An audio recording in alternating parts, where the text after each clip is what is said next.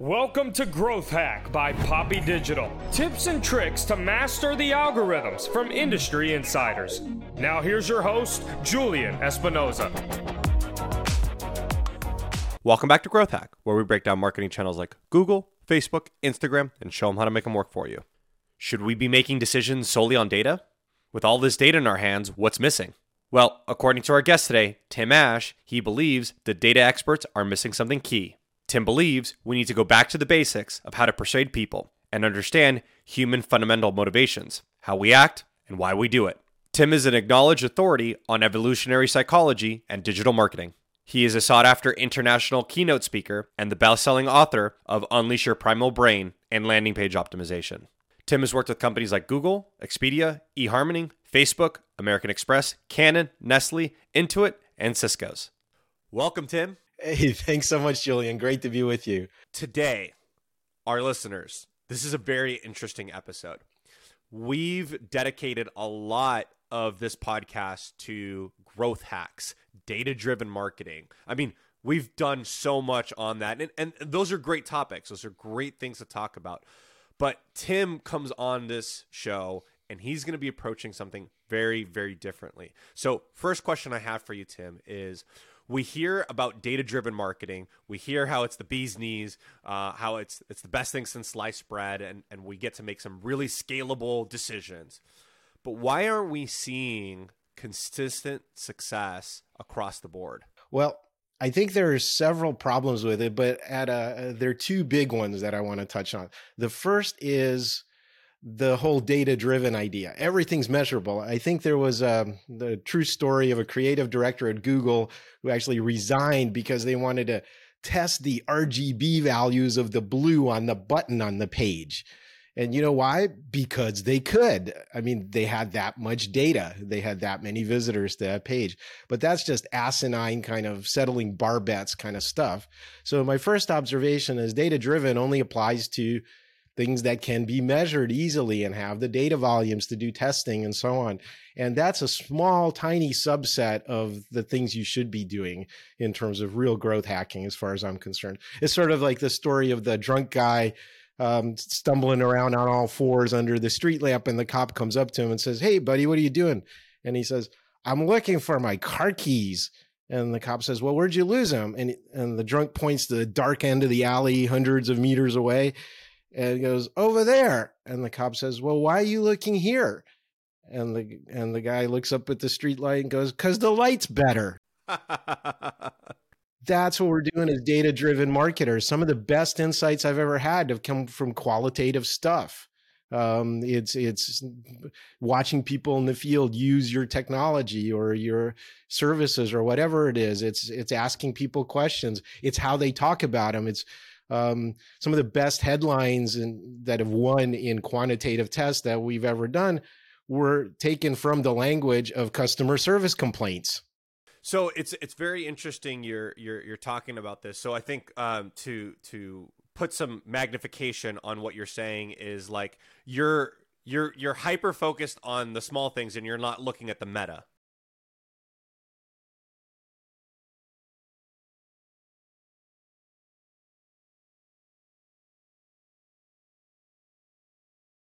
yeah yeah it's well it's um it's you're uncomfortable going to any uncharted territory. It's like the old maps uh pre-columbus maps where there's dragons and sea monsters in the corner. You know you don't know what's there because it's not measurable. You you haven't mapped it you can't measure it. So you just want to stay in your little box of stuff that you can statistically validate through split testing. You know, so unfortunately conversion rate optimization as it's gotten operationalized in companies has come to mean you know quantitative testing and I mean, think about the limitations of that. You only have some high volume pages.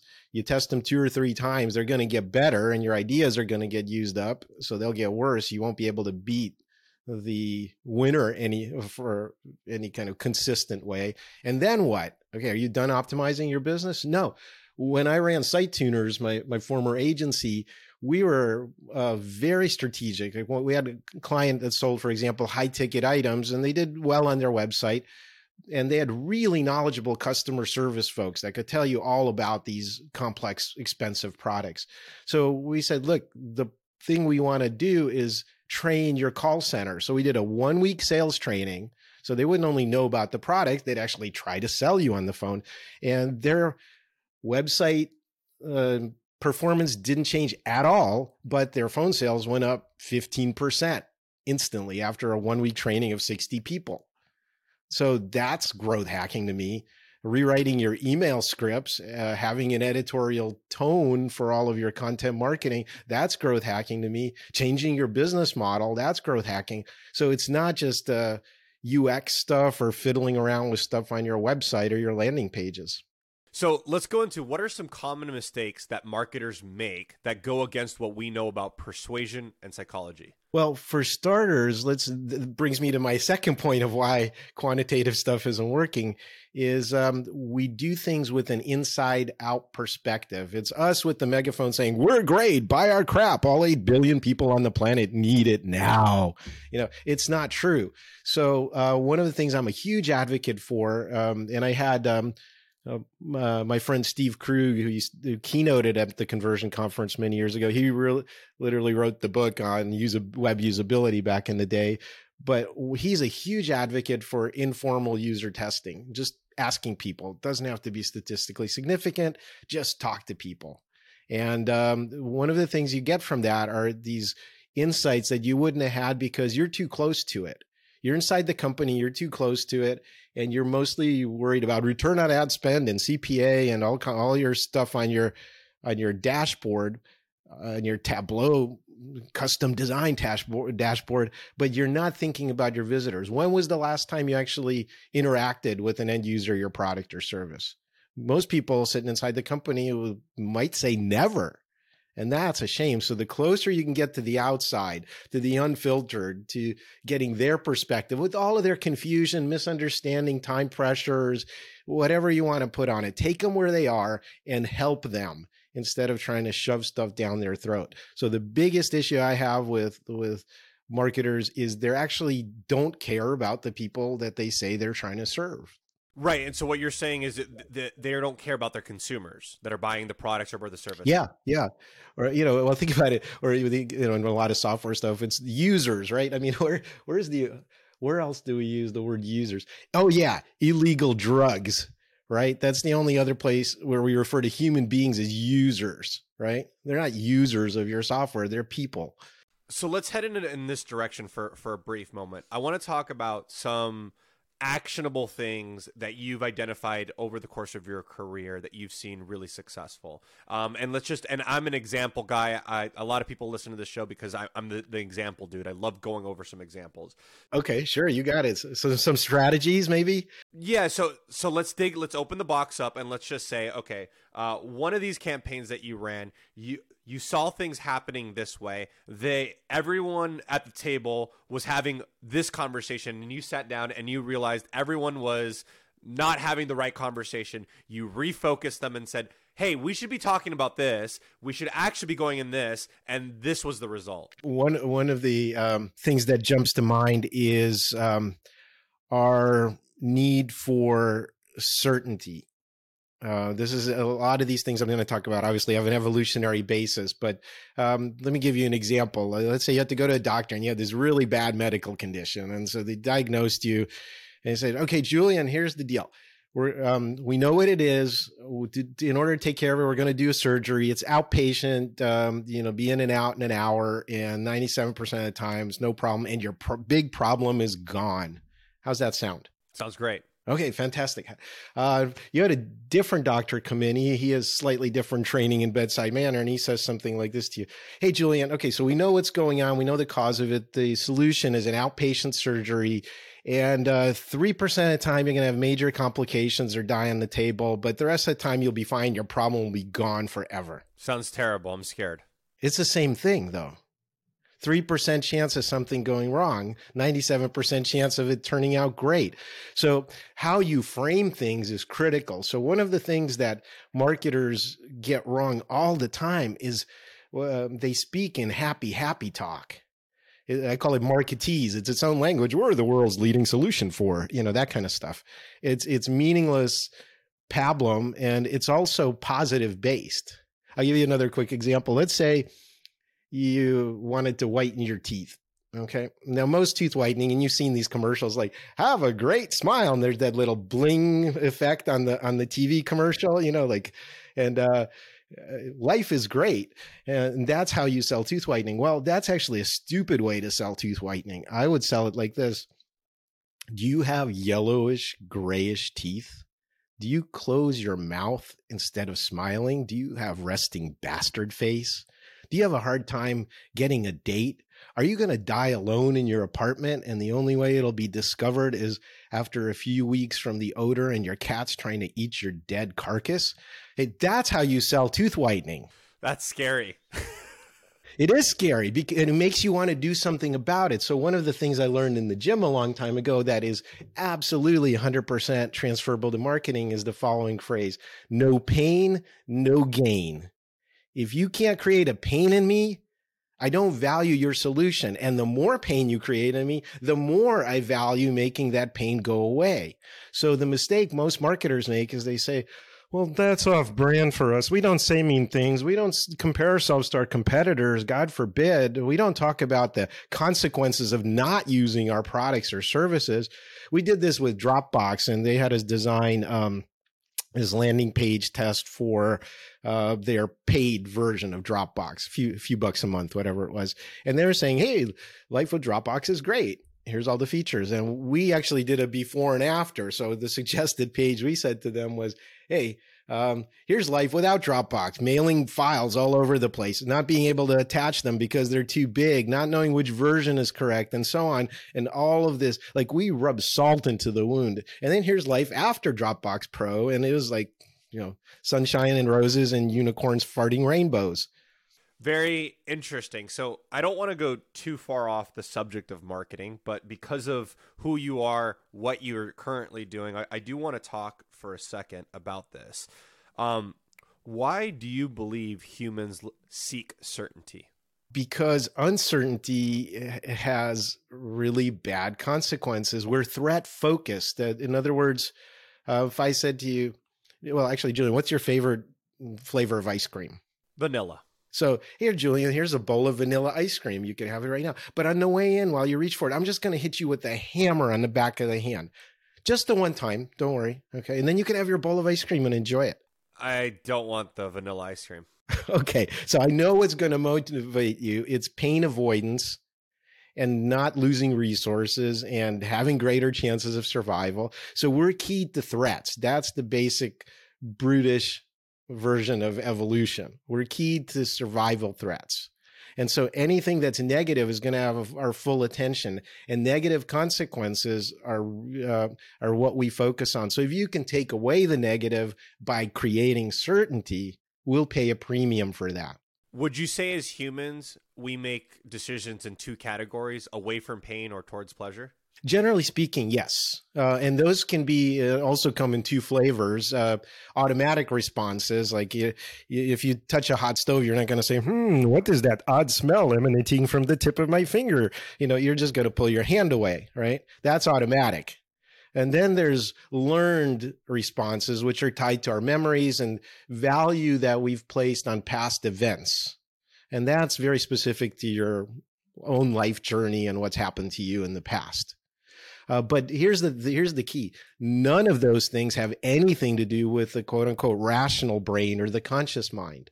The part that has access to language, that makes logical decisions, uh, that part is not involved. You literally cannot make a decision without an emotional or instinctual component. Would you say, as humans, we make a majority of our decisions away from pain versus towards pleasure? Yes. So as an entrepreneur, this is just an interesting thing I was talking about with a friend of mine recently on um, the reason entrepreneurs are so effective sometimes a lot of caveats there is that they have a built-in anti-negativity bias a lot of entrepreneurs are like screw you i'm going to do it anyway right and given that there's about a two two and a half to one negativity bias counteracting that with a positivity bias can be a very powerful thing. It actually gives you a more realistic view of reality. Say that again.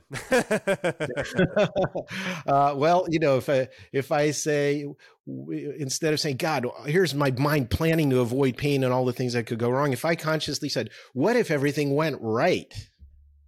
and I focused my mindset and my imagination and harnessed it for that, that's much more likely to be a balanced, realistic view of what's likely to happen. As the negative stuff happens automatically.